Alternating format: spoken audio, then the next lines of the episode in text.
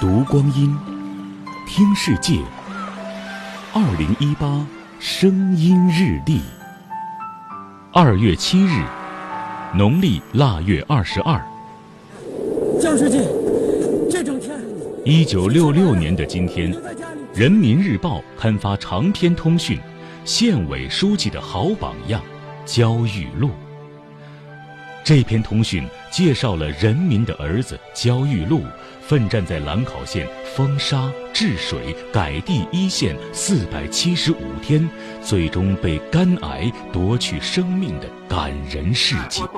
人民日报记者当天，通讯由中央人民广播电台录制成节目，一经播出，举国落泪，人们开始从四面八方涌入兰考参观学习。以至于当时的铁道部破例发布公告，陇海线上所有列车一律要在兰考这个三等小站停靠。这股学习焦裕禄的热潮一经掀起，就奔涌了五十多年。孔繁森、牛玉如、杨善洲，每个时代都会涌现出焦裕禄的化身。一九九零年。